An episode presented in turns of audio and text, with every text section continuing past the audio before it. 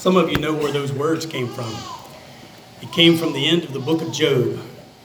If you ever read the book of Job, Job was a very blessed man. He had so many things. And he didn't do really anything wrong, and all of a sudden, all the important things in his life were taken away. He lost his family, he lost his wealth, he lost his health, everything. And for 30 something chapters, he has these three friends that show up and try to explain to him why he had done things wrong and this was happening to him. And we learned at the beginning of the book of Job that, that it really had nothing to do with Job at all. It had to do with God and it had to do with the devil. And, and something that God allowed to happen in Job's life. God never answers that. Because as you're working your way through those 30 something chapters and those friends keep hitting Job with all of these questions, you know, Job throws some questions back out at them. And then finally, toward the end, Job starts asking God questions. And if, if you read it closely, you'll find that God never answers Job's questions. Instead, Job says, Hold on a minute. God says to him, Wait a second, I'm going to ask you a few questions. And what you just saw, those are some of the questions where God asked Job a few things. This is the way I think when I gather together with you, because I know what happens. People walk in the door and they've got all kinds of questions about their life and about God and about why things happen and why this was allowed, and, and there is no answer for that. I can't give you an answer for that. There's nobody else in this room that has an answer for that. And, and if you'll hear me, it may be that in all of your days in this world, not even God will answer that question for you. As much as you want it, he may not give it. And while God is not the one who answers all the questions, He does do something very, very wonderful for us. He sends us people. He started by sending His Son. And long before any of you, any of us were ever born, God said, I'm, I'm not going to send an answer in a written form, I'm going to send my Son. He is the answer. And so He sent Jesus. And Jesus lived in this world he never committed a sin and never did anything wrong. He told us about God. He expressed God. He was, he was there, God in the flesh. Like the people who walked and talked with him or met him or heard him speak, they had the opportunity to walk and talk with God. What a great privilege. And then after Jesus died on the third day, he rose from the dead. And that's why people all over the world on Sunday morning still get up and show up and gather together in places like this, big and small. We do it because we follow one who died and rose from the dead. He's alive today. Most of you have already talked to him today. You woke up talking to him. You prayed to him. You asked him things. You, you, you worship him. And these songs, they're not just songs that you sing, they're your way of worshiping him. Even though you don't have all the answers that you want or maybe that you need. So after Jesus rose from the dead, he went to heaven. But he sent back his spirit, and he sent back his spirit in his people. And that's what's so special about these gatherings. This is why when I have these conversations with people about church and they say, Well, I don't need to go to church. I don't have to. You know, I can do my thing by myself. In fact, it might even be better if I'm by myself. And I hear what you're saying. I, I get that. And there's times, there are times I think that or feel that myself. But there's something special about when God's people gather together. There's something here that you cannot find anywhere else because it is the Spirit of God in the people of God when we gather together to worship God. That's what happens. So we keep asking God for answers, and God keeps sending us people. You look around in this room, and if this is your church, this is your faith family. They're, they're that local church for you. They're the ones you're going to see week in and week out. They're not the church universal because that's a huge group of people all over the world and they're made up of people all through the years. But, but when it comes down to what it actually looks like week after week, it's this group, it's this church, it's this family, if this is your church. And we're doing this series right now called Open Door. And it's based on scripture. Don't pull up scripture yet. I'll, get to it in a moment. But it's based on Revelation 3:20, where Jesus says to his church, "Behold, I stand at the door and knock, and if anyone will open the door, I will come in." It's what you see over here on the sign today. It's Revelation 3:20.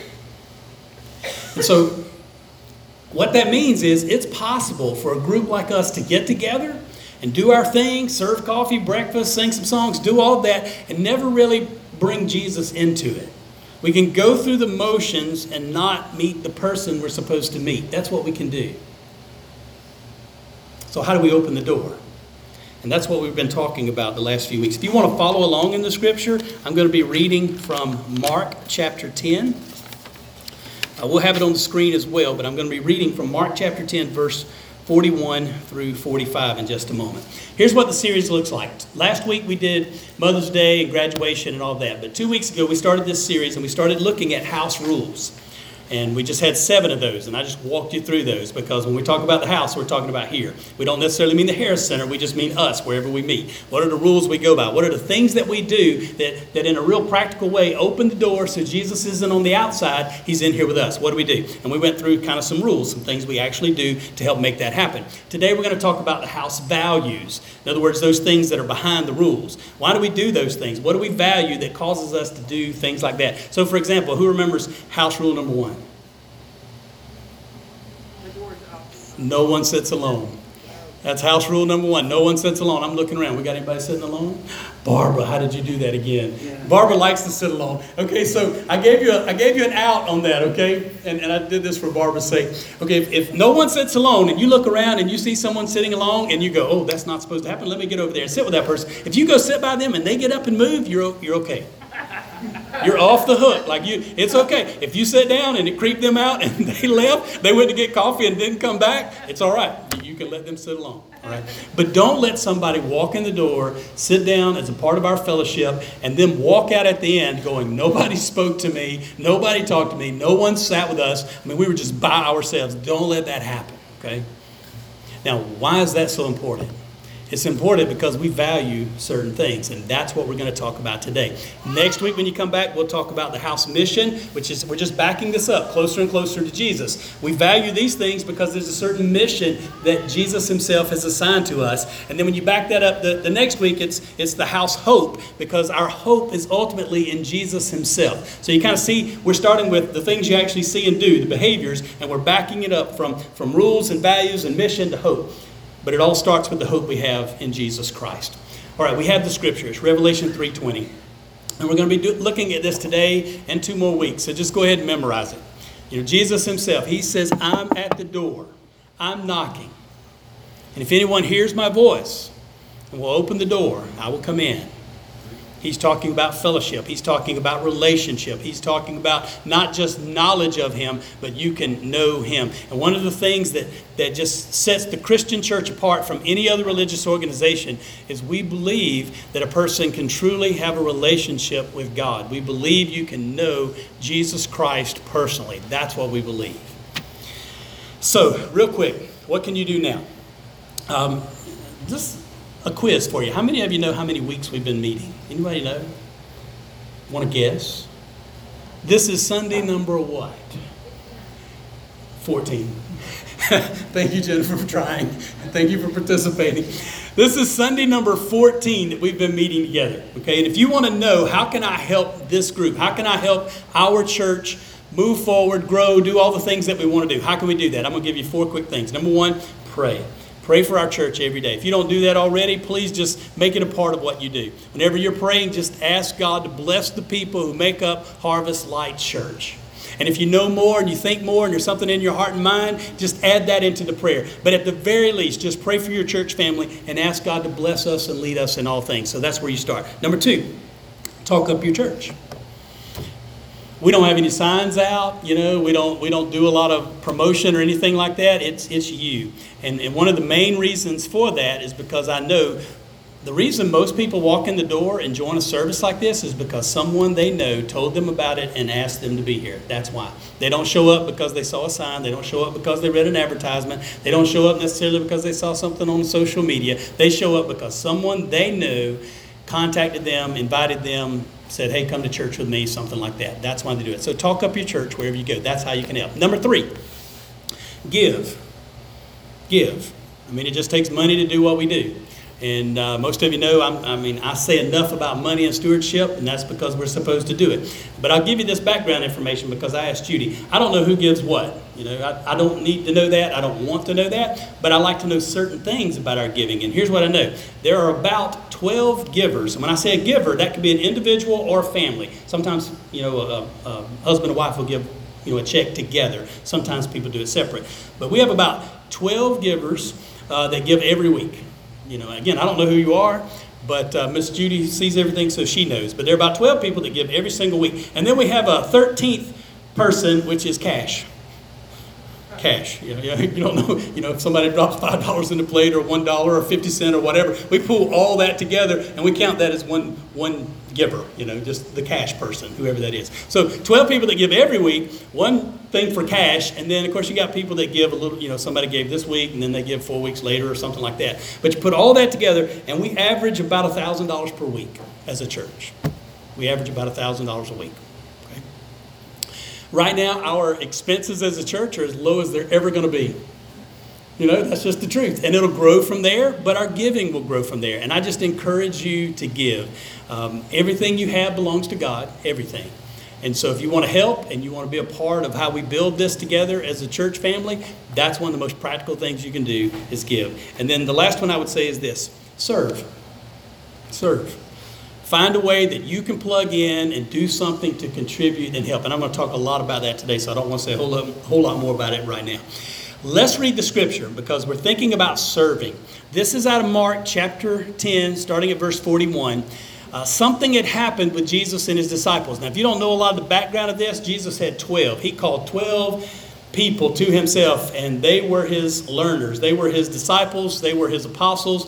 His plan was to send those 12 people into the world to change the world, and frankly, they did it. It was through Jesus Christ and his power, but those 12 people went into the world, did what he taught them to do, and they changed the world. That's the reason you're sitting here today. There's an unbroken line between you as a believer today, all the way back to those 12 apostles, because the faith has been passed from one person to the next to the next through all those years. But it wasn't always easy for those disciples. You know, sometimes they argued with one another. They fought. They didn't get along. And there were two of them, James and John. They were brothers. And they kind of got Jesus off to the side and they said, Hey, man, we want you to do something for us. And Jesus said, All right, what is it? When you get into your kingdom, we want to sit next to you, one on the right and one on the left. Now, when the other 10 found out that James and John were doing that, the scripture says they were indignant. That's, that's not perturbed. That's not frustrated. That's not a little bit angry. They were, they were mad. Or as my wife would say, they were mad, mad. Right? Mad, mad. That's what they were. The, the big word that's in, in my version of the Bible is indignant. That's what they were. They were indignant. So here's, here's what happened Jesus pulled them all together. He's got a little crisis going on. It's 2 verses 10 among his own disciples. And he pulls them all together and he says, Hey guys, you need to learn something here. So here it goes. Verse 41 Hearing this, the ten began to feel indignant with James and John. Calling them to himself, Jesus said to them, You know that those who are recognized as rulers of the Gentiles lord it over them. Their great men exercise authority over them. But it is not this way among you. Whoever wishes to become great among you shall be your servant. Whoever wishes to be the first among you shall be the slave of all. For even the Son of Man, even he, did not come to be served, but to serve, and to give his life a ransom for many. Let's pray together. Father in heaven, thank you for your word. Thank you for sending Jesus. We read his words today. We know you have a message for us. So as we think of these things in the next few moments, guide our thinking. Help us, Lord, to change so that we might be more of what you call us to be. In Jesus' name, amen. So we value certain things. And you take this scripture and what happened to the disciples and how Jesus tried to adjust that. He gave them, can we call this an attitude adjustment? That's what it was for them. It was a little attitude adjustment. You know, they're, they're going to argue about who's the greatest, and Jesus says, don't worry about that at all. Let's figure out who can serve the most. That's a complete change. That's a totally different attitude, and it's a whole different set of values.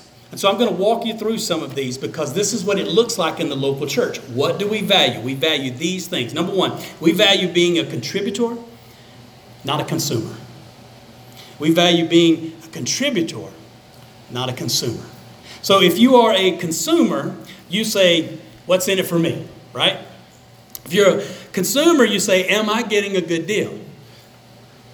I love that cartoon. Michelle found that. I guess that's Moses with the Ten Commandments. Hey, God, these are pretty good, but what's in it for me? Right? That's a consumer mindset. Now, you, have, you were born and raised in a consumer mindset. I mean, it's, it's so pervasive for you, you don't even think about it. I mean, it's, it's, I mean, some of you, when you walked into the door today, you were looking around like already you're in the consumer mindset. You, it's not your fault. I'm not saying it's a bad thing, but you walked in, you're like, this coffee's not what I like. They don't have my favorite food here.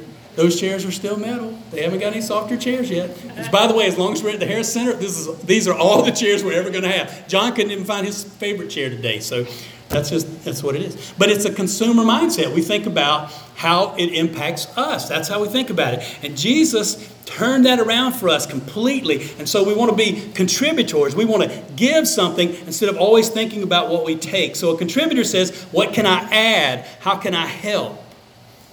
It's kind of like when you go into a restaurant. Where are my Outback people? Some of you like Outback? I know, right there. Yeah, yeah. Okay, Outback people. You walk in Outback, they need to talk to you pretty quick, right? Outbacks learn. They'll put somebody at the door.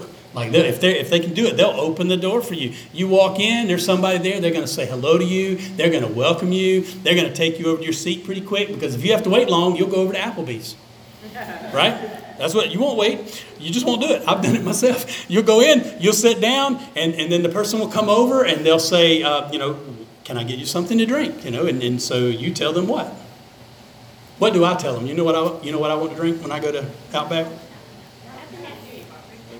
Coffee. Thank you very much. I will. It, it, doesn't matter day or night when I go to Outback. I want coffee, black, and a little glass of water. That's it. That's all I need. I'm good to go after that. All right, but, but you walk in that restaurant, is the lighting right? They bring you your drink, does it taste right? They bring you your food, like it's not as good as it was last time. I mean, you just you just critique everything. And even if you're not mean about it, you think that way. That's a consumer mindset. And people bring that into their church. We got a video pretty straight today, right? Because for the first few weeks it was a little bit off, you know, a little angle or something, and people say that's not straight. It's not straight. Look, it's, it's, it's not a bad thing. It's true. It wasn't straight, but I mean, that's how we think about it. We just, we're consumers in so many ways. And so, what we value, if we're going to follow the way, the way Jesus taught us to do it, is we kind of break out of that mindset and we start thinking about how can I give something to this? How can I make this better? How can I improve this? Do I have something to contribute instead of simply something to take? It would be like you walking in the restaurant and the lady comes over or the guy comes over and they say, Can I get you something to drink? And you say, No, that's all right. I'll get it myself. Here, have a seat.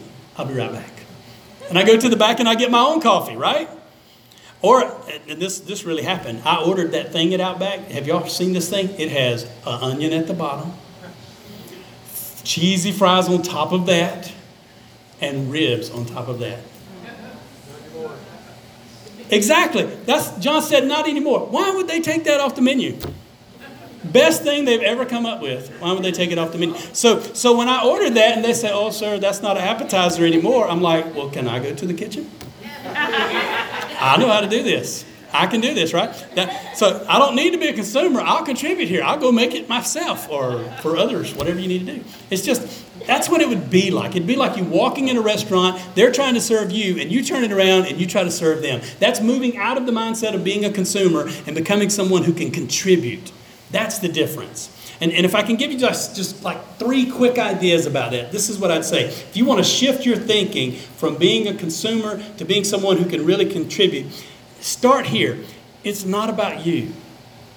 What are the first words in the Bible? First words in the Bible. You open it up. What are the first words?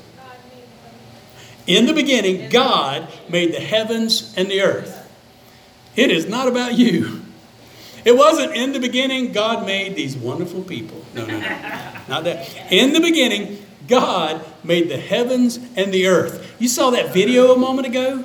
And then, you know, just some of the images there with the questions that God gave to Job, and it just makes you think about how big and powerful God is. Look, it's not about you. When I read from Revelation and I told you there's a throne in the center of heaven, I'm not on it, and neither are you. It's not about you. If you want to shift your thinking away from what's in it for me to how can I can give, how can I give, and how can I contribute, start there. This is not about you. Being here today is not about you. Anything you do later today is not really about you. That'll shift your thinking. Second thing I'd add to you is this, and it's related. You become others focused. You become focused on other people. Um, I don't know how much time you spent getting ready this morning. I might not want to know you know. But there's only so much you can do with what you got, right? That's the truth. There's only so much you can do with what you got. So you just get up, you know, you get clean, you brush your hair, you do a little bit, and that's all you got. So out the door you go. Because it's not really about you. And put your focus on other people. It's not here I am, look at me. It's you're here now, and and you know, I'm gonna focus on you. And you do that in maybe a hundred different ways. But, but that's part of the shift in your thinking. Here's the third thing I would add to that. So it's not about you, become others focused. And then I always ask, your, I always ask the question, what can I give? How can I help? If you want to shift from being a consumer to a contributor, ask, what can I give? How can I help? Okay, and that, all of that's because we value being a contributor or not being, uh, being a contributor and not a consumer. So here's the second one. Uh, we value being needed and known. That's what we value. If you go to a church somewhere that has 5,000 people, and I have nothing against congregations with 5,000 people. I see you shaking your head. If you go to a congregation with 5,000 people, how many of them can you really know? Yeah, some of us have trouble knowing everybody in this room, right? That's right. One of the things we value is being needed and known. People will, will come to a service like this once, maybe twice, and if somehow they don't make a connection in the first or second visit, seeing people, talking to people, whatever, if, if they don't, if they're not convinced that they're needed and, and they can at least start the path of being known, they won't come back. Right? Because one of the things that makes the difference about whether people stick in any local congregation is whether they believe and they feel that they're needed and they're known. They'll show up a couple of times, but they need to know that. So here's my question how can I convince you that you're needed? You know, how can I, I mean, as the pastor of this church, how can I convince you that you're needed here? How can I do that? That's one of the things I always try to work on. I'll give you th- these ideas. Your presence is needed.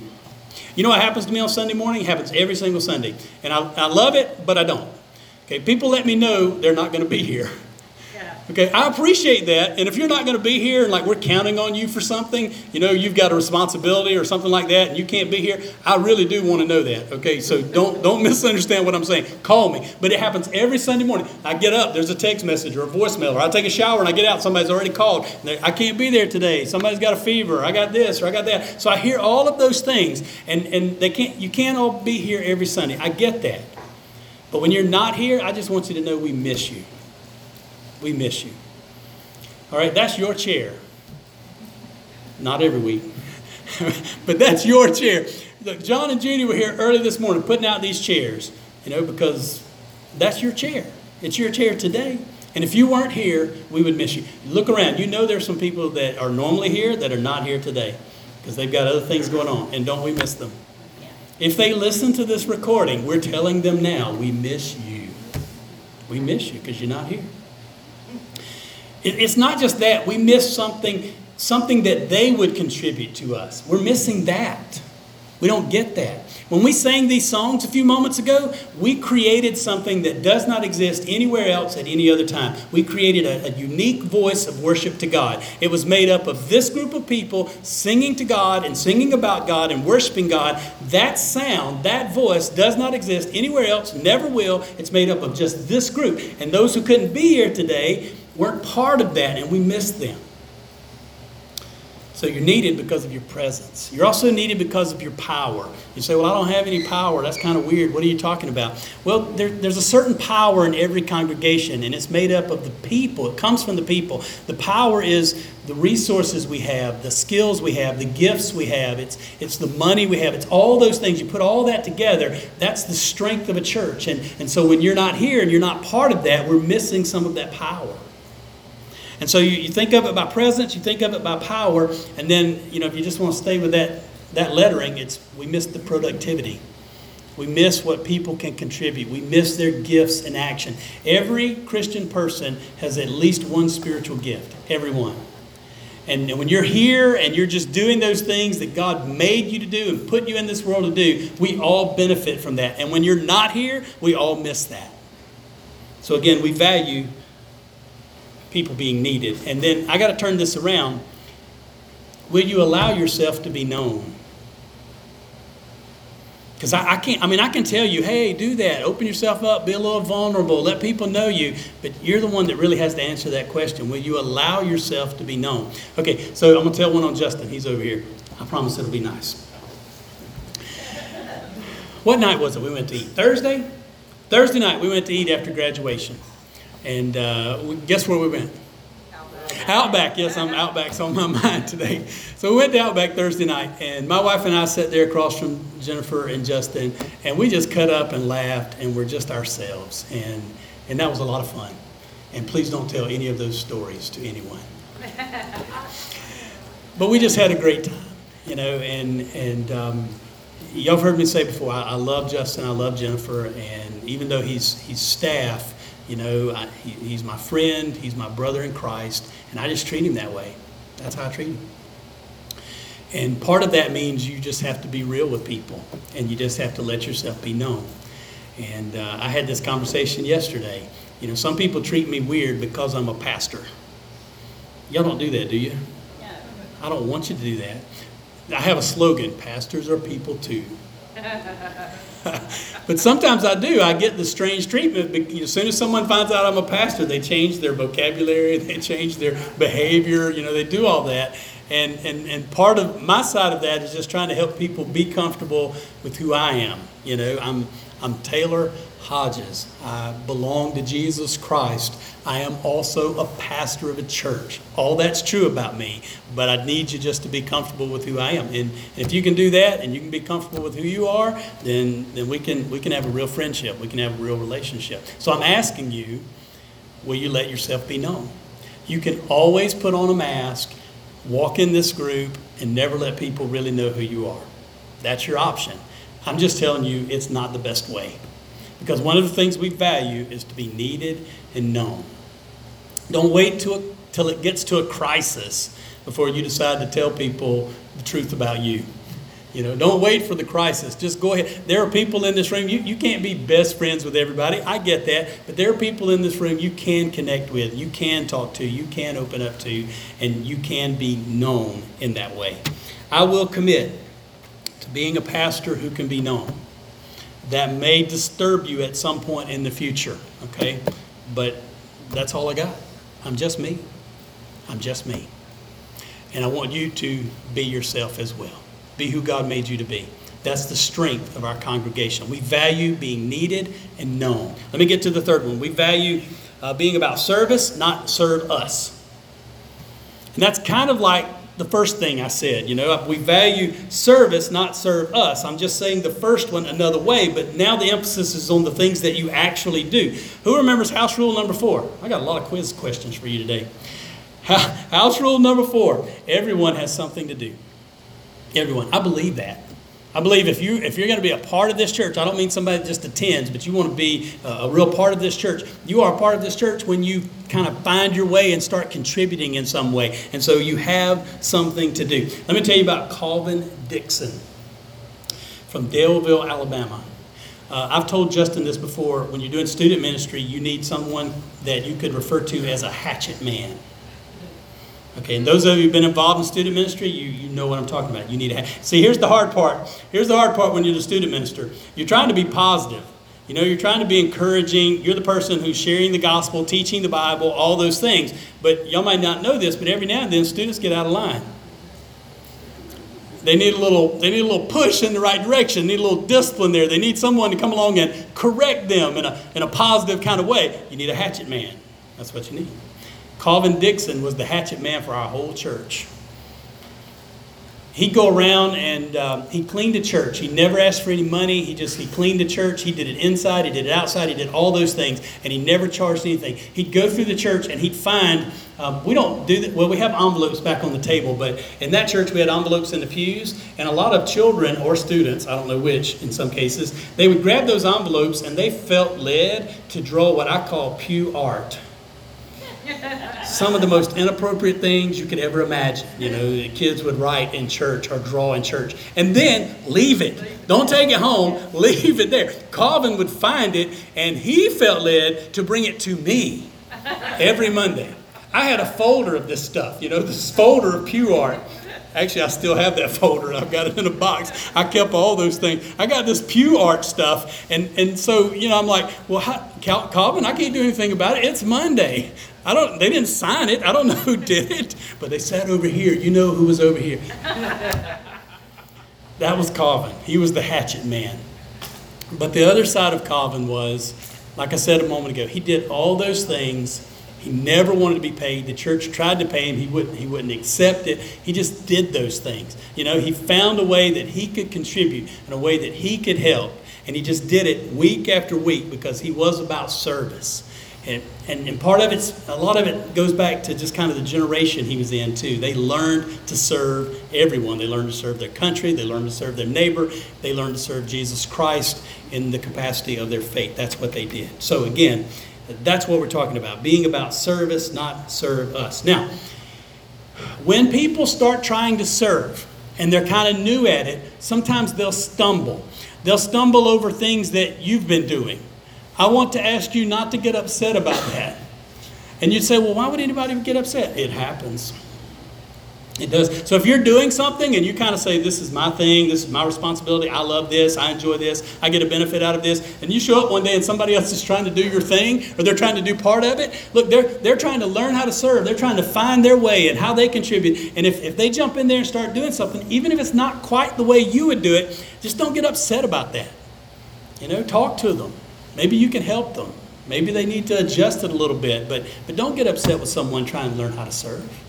That's what we value service. It's, it's what we want people to do. Uh, I said a couple weeks ago, Scott, what you got? GOT? Because we all have gifts, we all have opportunities, and we all have time. So, what you got? That's what I want you to do.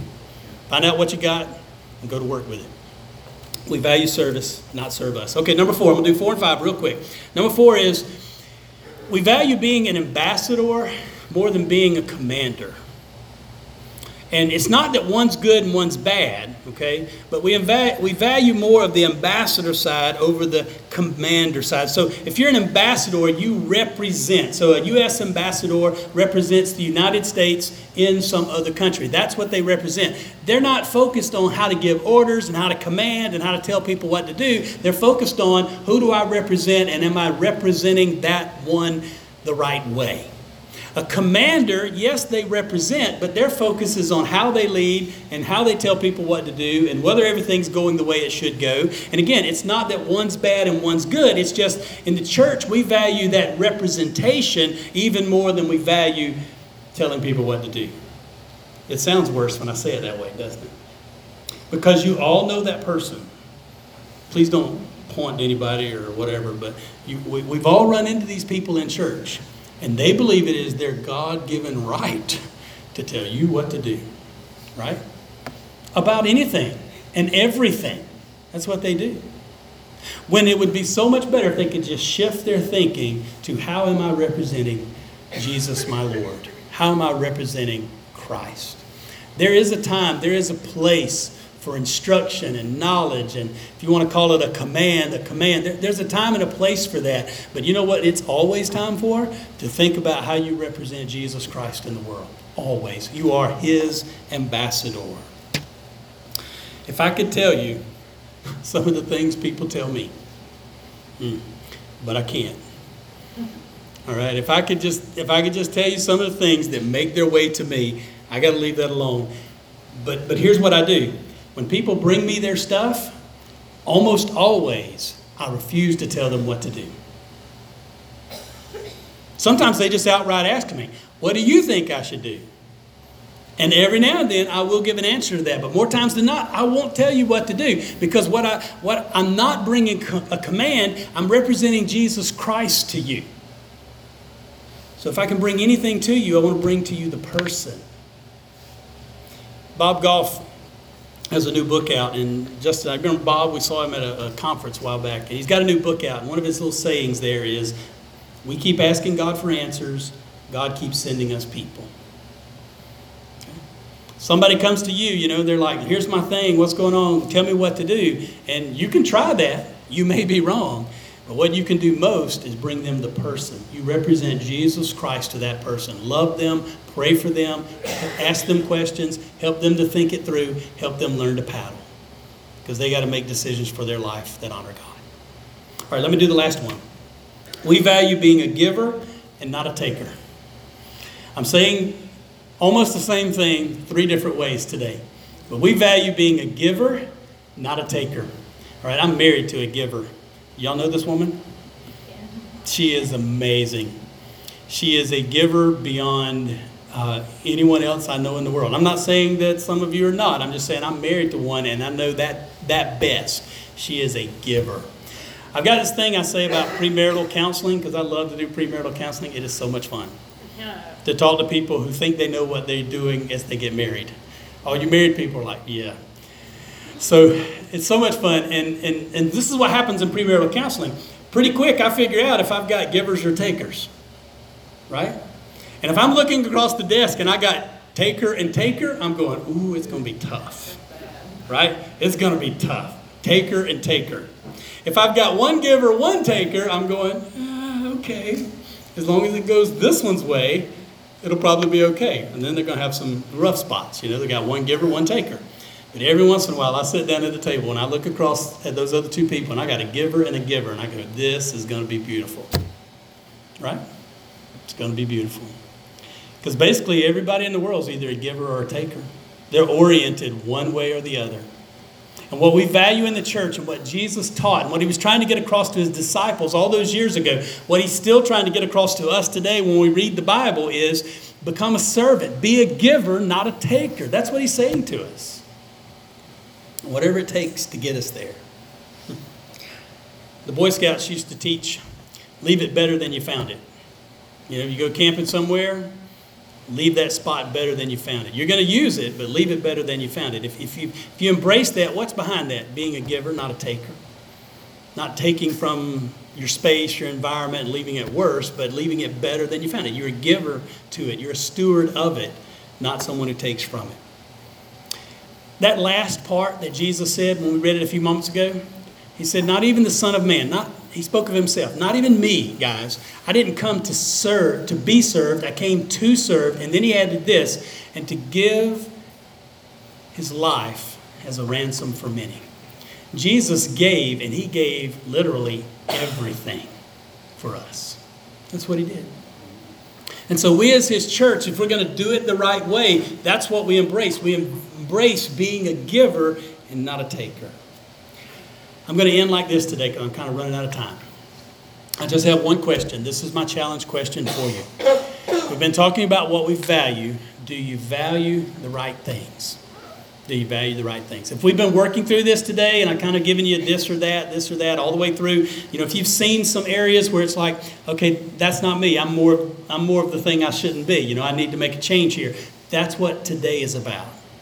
It's about following Jesus Christ and valuing the right things. If you do that, that's what adds to this church. That's what makes this faith family different from others. It's the way we hear the door, the knock, it's the way we open the door, and it's the way Jesus comes in and his presence is known among us. It's how new people, when they come in, begin to experience something of Jesus Christ because we've opened the door. We, we're doing the things he wants us to do, we value the things he wants us to value. We're getting in line with Him. That's how we open the door. And so I want to give you just a few moments to think on that today, to reflect on that, and to respond. So here's what we do we're all going to stand together in just a moment, and I'm going to lead in a brief prayer. And then Shirley's going to come and she's going to play the keyboard. And I just want you to have a minute or two to pray yourself. And if you're thinking, well, I don't really know how to pray, this is what I'd say. In your mind, just start talking to God. He can hear. He knows everything that, that you're thinking, and He'll hear your prayer. And so I want to give you a few moments to respond to God. If, if, if you're here today and faith is kind of a new thing for you, and, and you're ready to take that step of faith, then let somebody know before you leave. You're welcome to talk to me. I'll be standing down front here while people are praying, or just talk to me on the way out the door. And if you don't want to talk to me, tell somebody. Tell someone that you believe. Let's stand together and we will pray.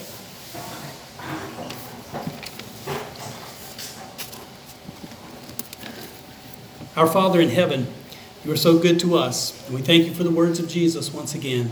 And we think about who he is and who he wants us to be as the church.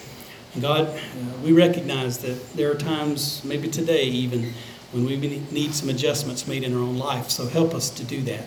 And God, we give you this time. We pray this in Jesus' name. Amen. Amen.